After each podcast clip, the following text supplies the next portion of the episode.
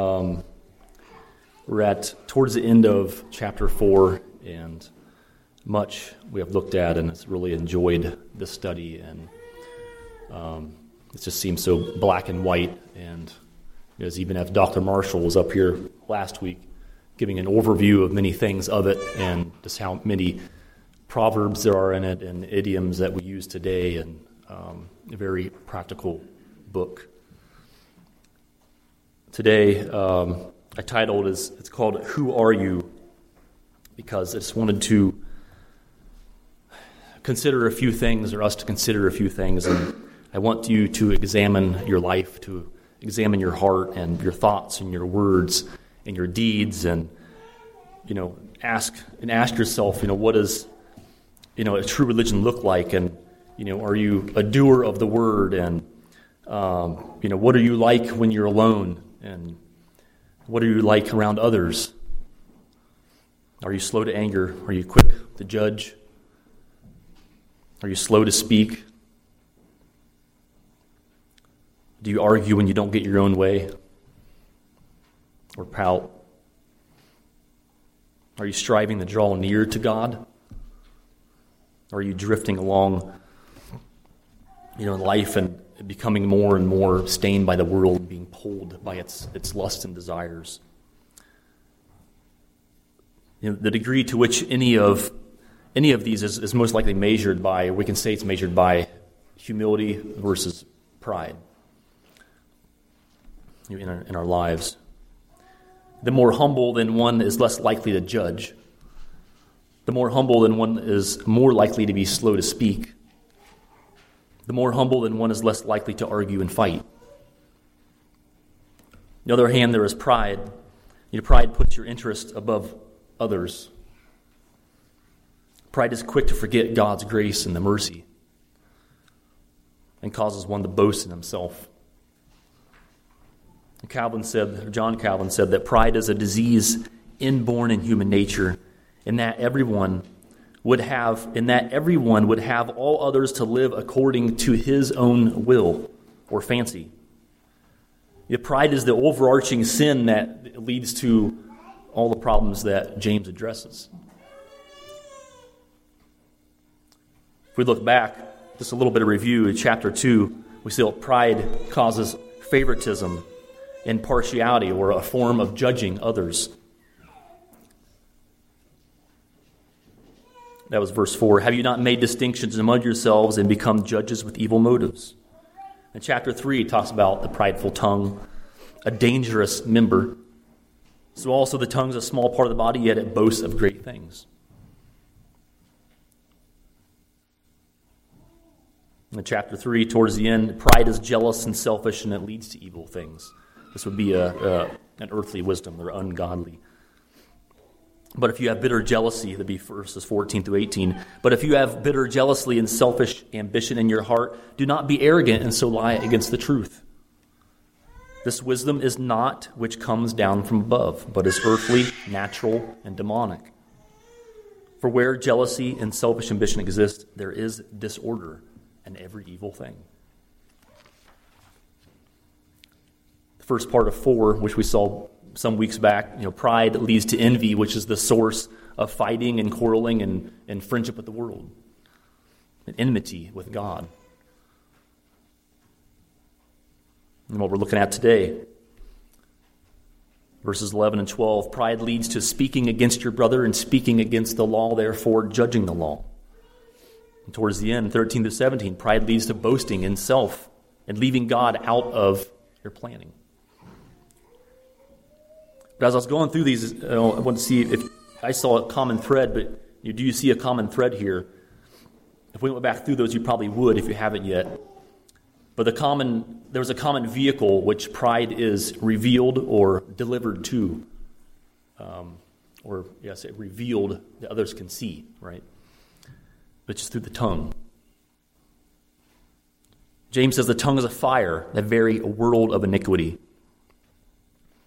You know, maybe we don't always see it come through the tongue, you know, now in our technological age, but text and emails and, and so many different ways we can easily write without speaking. The tongue is the most difficult member to control. He says, James says, if anyone does not stumble in what he says, he is a perfect man, able to bridle the whole body as well. It blesses and curses. It boasts of great things.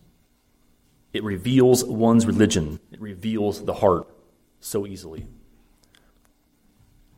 Back in uh, chapter 1, verse 26 says, If anyone thinks himself to be religious, and yet does not bridle his tongue, but deceives his own heart, this man's religion is worthless. What about for you? That's, that's hard. that's hard for me to hear.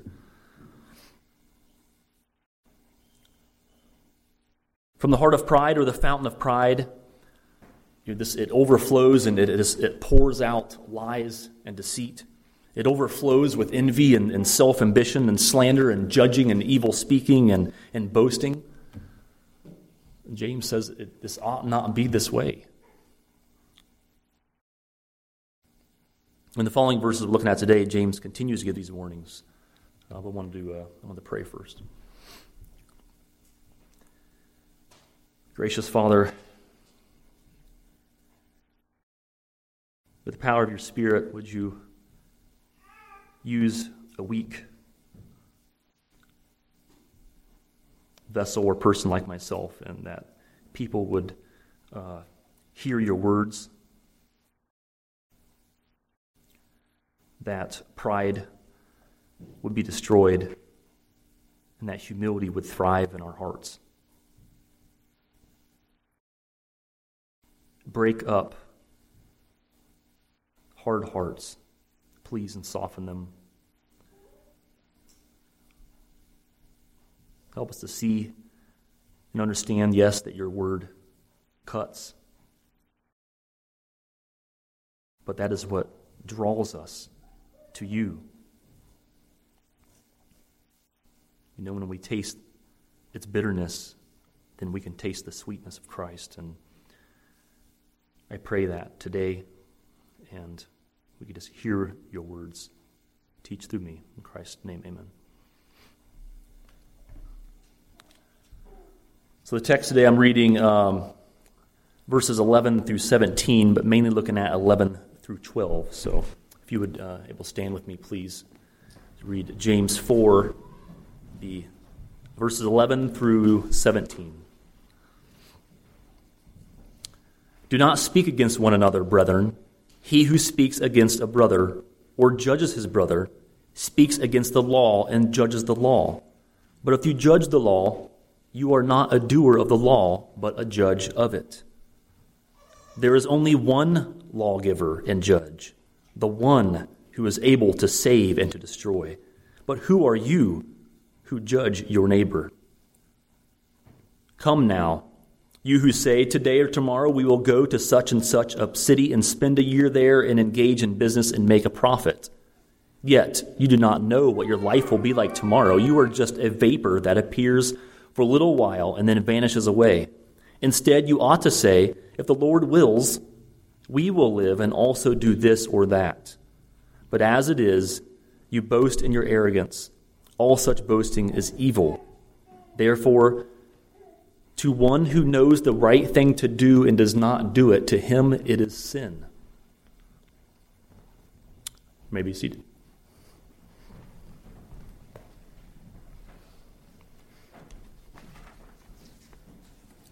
So, again, for 11, do not speak against one another, brethren. He who speaks against a brother or judges his brother speaks against the law and judges the law. But if you judge the law, you are not a doer of the law, but a judge of it. So to speak, you know, what, does this mean to speak against a brother? Um, it's, it's speaking evil of one another, it's speaking evil and speaking evil of the law. What does it mean to speak against or to speak evil? It's to slander, to criminate, um, to speak ill words of, to speak lies against. You know, this, this in and of itself is sin because it's a violation of the law of love. Love your neighbor as yourself. As Christ commanded Matthew 22, 39 and, and Mark 12, 31. And as Paul repeats in Galatians 5, 14, for the whole law is fulfilled in one word in the statement, you shall love your neighbor as yourself. James says, Do not do this. Do not speak against one another. Again, he who speaks against a brother or judges his brother speaks against the law and judges the law. But if you judge the law, you are not a doer of the law, but a judge of it. I repeat that again because I want you to see the end result of this, of speaking evil against a brother or and, and speaking against the law. You be, make yourself a judge of it. Not a doer, but a, a judge of it. Judging the deeds of your brother, therefore making you a judge of the law. So, what's the problem with this? There's three things. I'm sure there's more, but this is what I saw. One, it dethrones God and enthrones yourself as judge. It dethrones God and enthrones yourself as judge. Two, makes you a judge of the law, therefore not a doer. Makes you a judge of the law and not a doer. And three, there is only one lawgiver and judge. There's only one lawgiver and judge. So, first, it dethrones God and thrones yourself. Being a judge is setting yourself, like I already said, it's setting yourself above the law. It's pridefully condemning whatever does not please us. It's to pronounce opinion concerning right or wrong. It's to pass you know, judgment on the deeds and words of others uh, you know, this is exempting yourself. It's exempting yourself from the obedience and subjection to the law. And again, which is setting yourself as judge, and it's, it's not submitting to God as we are committed back in verse 7 submit therefore to God. To not submit and to disregard some commands and reject some of God's laws is to reject Him and again enthrone ourselves. This makes one not a doer, but a judge. So, two, again, therefore not a doer. That should be very significant to us. I mean, not a doer of the law, not doing His word, not a performer, not one who obeys or fulfills the law. You know, how do you know if someone is a true believer from a false believer? How do you know a live tree from a dead tree? Children, you can probably answer this one, right? How do you know a live tree from a dead tree? Leaves be one, right? Fruit, yeah. You want your if you have a fruit tree, you want some fruit on it, right? So I'm hoping in my trees take some apples this year. Some good fruit. Anyway.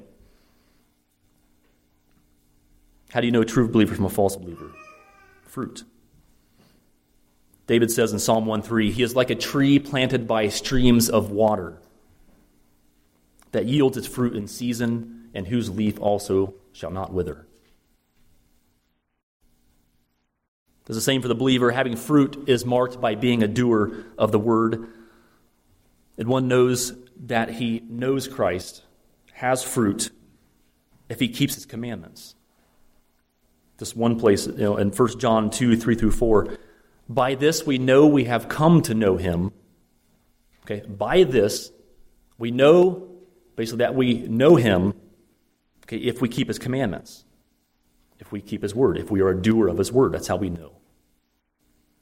The one who says, I have come to know him, or know him, it does not keep his commandments, and the liar, he, and he does not keep his commandments, he is a liar, and the truth is not in him. There's no fruit speaking evil or slandering your brother or sister in Christ, it's, it's not humbly submitting to God. But in pride, it's condemning others and setting yourself as judge. Again, dethroning God and enthroning yourself, hence violating the law of love and not being a doer of the law. I tell you what, this was hard for me to get through this time. I mean, this this. I, I just I just seen how many relationships I've destroyed by judging others. So believe me, I'm preaching to myself.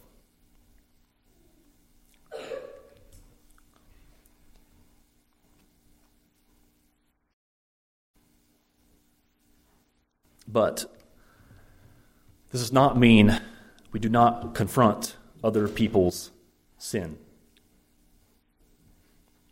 James is not condemning rebuking or correction.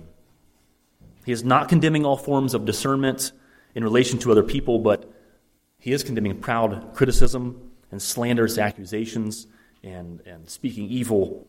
And but he doesn't forbid confronting those in sin, which is commanded to us in Scripture. Matthew 18:5 for example, if your brother sins, go and show him his fault in private.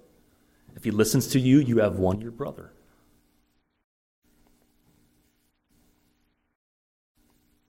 This is throughout Scripture, Acts 20, 31, 1 Corinthians 4, 14, Colossians 1, 28, Titus 1, 13, 2, 15, and 3, 10.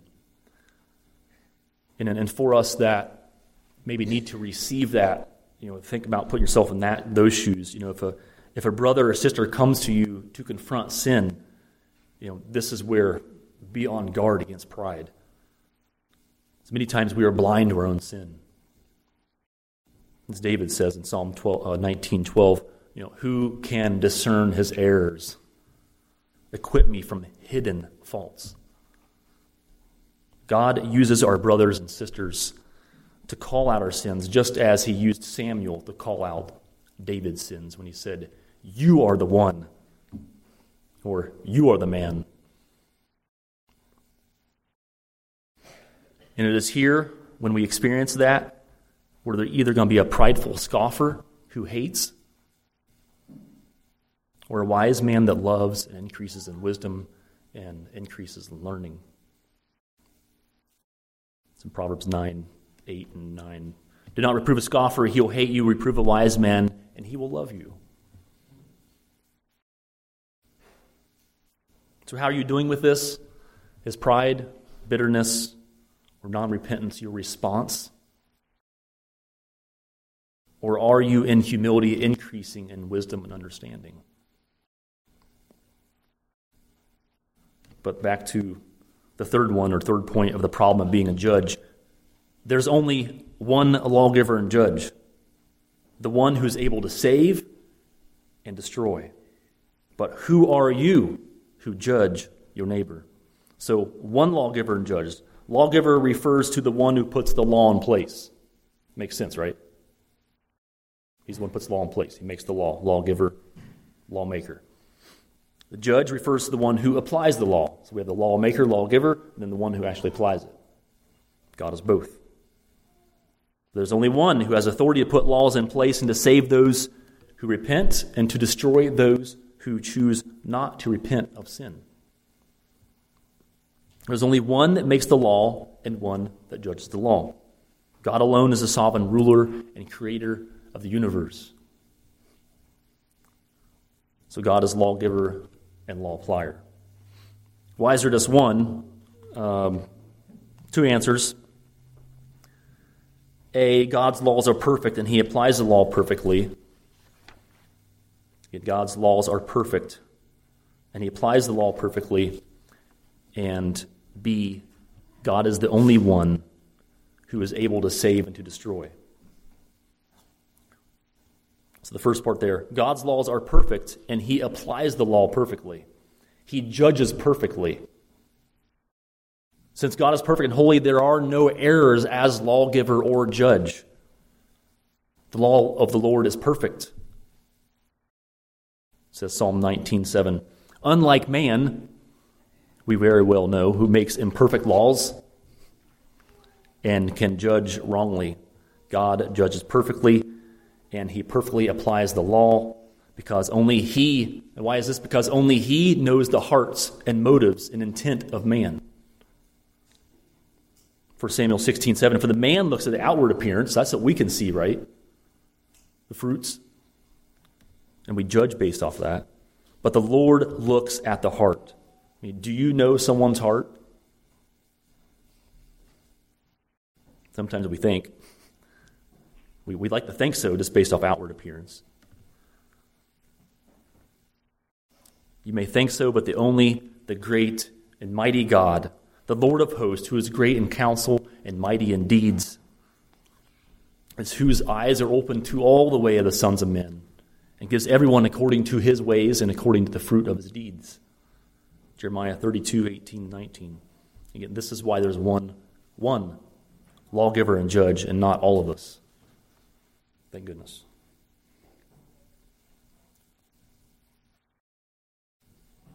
Then the second portion of that, um, B, God is the only one who is able to save and destroy. Why is there one lawgiver and judge? He is the only one able to save and destroy. Again, this is how. So we have the lawgiver, right, who, who gives it perfectly and he judges perfectly. And when he, for judging perfectly, this is applying the law. Okay, and applying the law is saving or destroying. Okay. It's just as, you know, we think of as a human judge, if he was up here with a gavel and, you know, he was, there was some person down here and given a verdict, maybe it is with the, the death penalty, you know, and he's choosing innocent or guilty, basically to save or destroy, right? It'd be very similar, or in a similar fashion. Um, you know, God saves those who repent of their sins and destroys those who do not repent of their sins, who choose not to. I want to first look at the first, uh, first look at God's saving. Okay, the saving part of that as law applier. Hebrews 7:25 says, "Therefore he is able to save forever."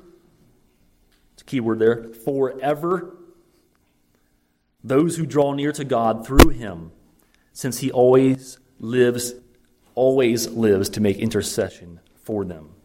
Romans 8:24 Christ Jesus is the one who died more than that who was raised who is at the right hand of God who is indeed interceding for us. Christ saves you from sin by imputing his righteousness to you.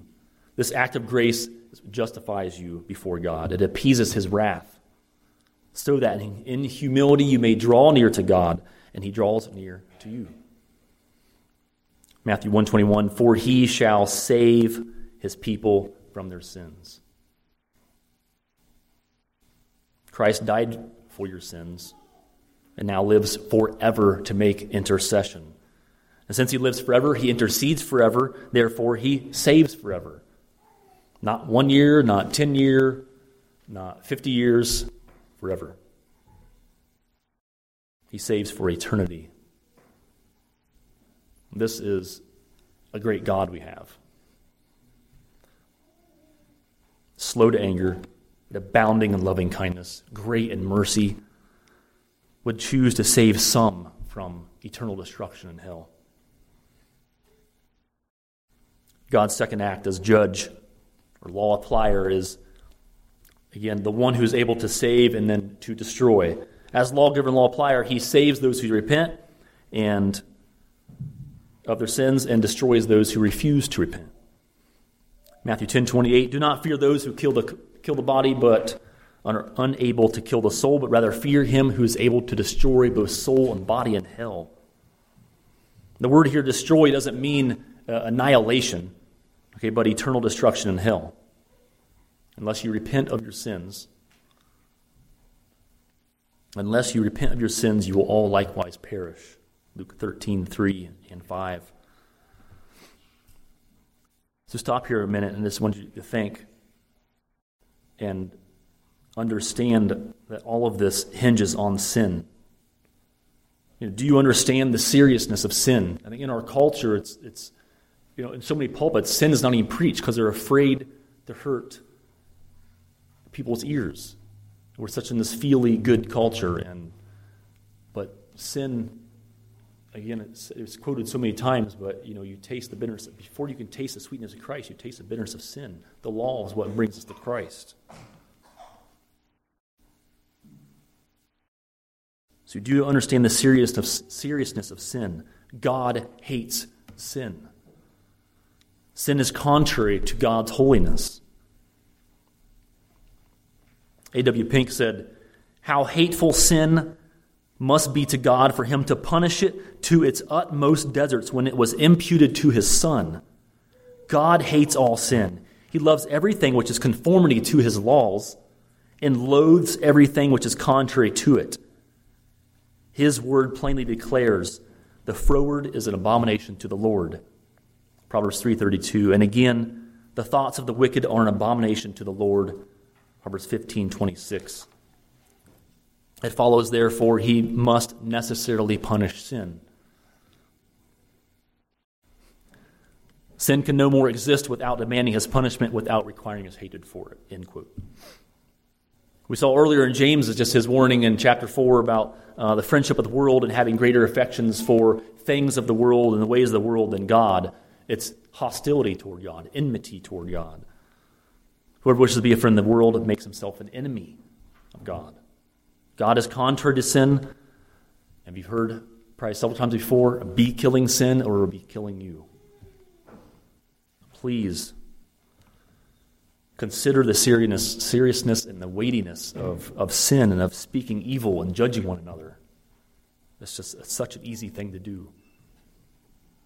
James ends this section with a question But who are you? Who are you to judge your neighbor? The same question comes in Romans 14 4. Who are you to judge the servant of another?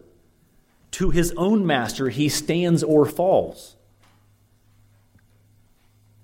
God is the only one who has authority to judge. It is only the holy and perfect God is able to save and to destroy. So who are you? Who am I? Who are you to usurp God's role, to take on his authority and, and, and raise yourself up as a judge? Do you know the hearts and minds of men, their true motives? Do you not know the vast difference between you and God? His pure and infinite wisdom and, and our finite understanding and you know his power as creator of our universe and the world and the intricacies, of us and the, down to the trillions of cells we have in our body versus our weakness as a creature.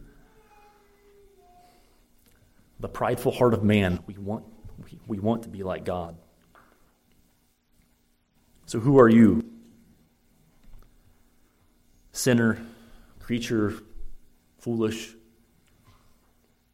weak, finite in understanding, prideful, selfish, full of envy and slander. This doesn't make you feel bad, okay? But who are you to judge? Who are we to judge? Last week, if you just turn with me to Matthew 7. Uh, I was looking at one, verses 1 through 5.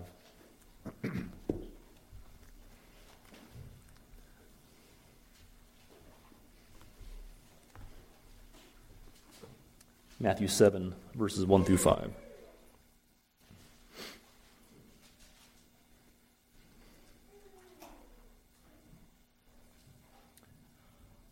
I'm just going to read uh, verses 1 and 2 first. Uh, do not judge so that you will not be judged. For in the way you judge, you will be judged. And by your standard of measure, it will be measured to you. it I saw James give a similar command in, in chapter 2, 12 and 13. It said, So speak and so act as those who are to be judged by the law of liberty. For judgment will be merciless to one who has shown mercy mercy triumphs over judgment. So you will be judged by how you judge others. To me, that's scary. And the same and the measure of the same mercy given to you as the mercy you give others. Back to Matthew. Why do you look at the speck that is in your brother's eye, but do not notice the log that is in your own eye? Or how can you say to your brother, Let me take the speck out of your eye, and behold, the log is in your eye. You hypocrite.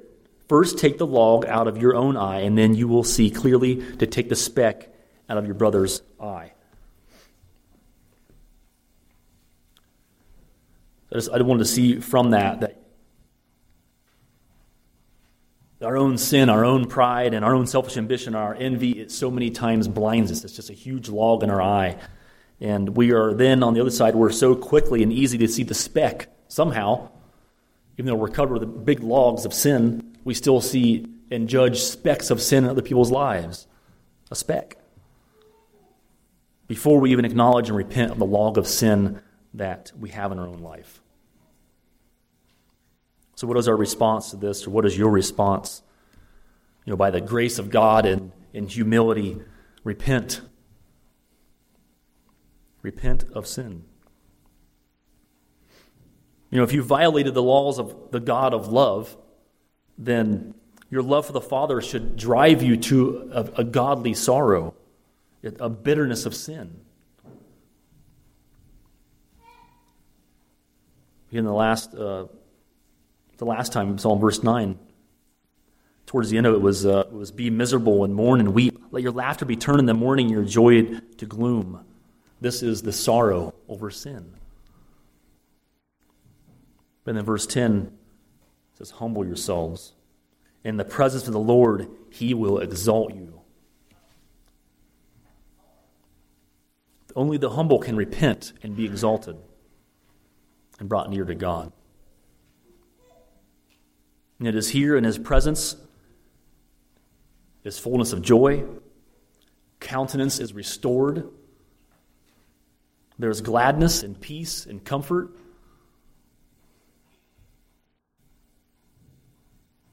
Mean, aren't these all the desires that we seek here on earth in so many different things? Other than God but it's only found in God through repentance of sins and, and trusting in the person and the, and the saving works of Jesus Christ.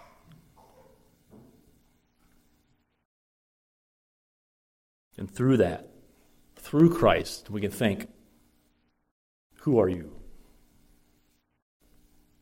Saved, forgiven, redeemed, blessed, exalted, hopeful. The list could go on and on. But that's at least want to try to leave on a good note. You know, it's a hard hitting passage. Saved, forgiven, purchased, redeemed, blessed, exalted, hopeful. Therefore, we should be merciful and gracious and loving. Let's pray. Father, thank you for your word of truth. many times it's just, it, it is hard to hear and to read, and, uh, and so many times we, we fall short. And it can cause sorrow, and many, know, if we're falling short of your commandments, and it, it should grieve us that we that we would just offend the God of love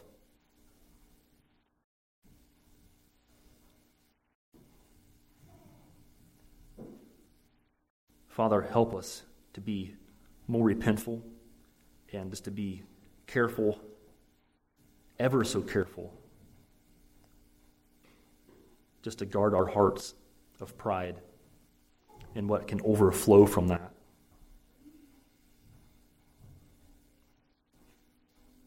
Please help us remember that you are the only judge.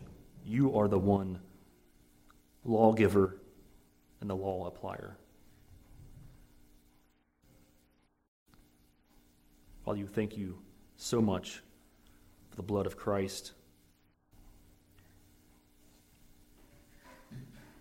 Just covering us with righteousness that that's what you would see and not all of our wretched sins. Thank you for covering the past and present and future of our sins.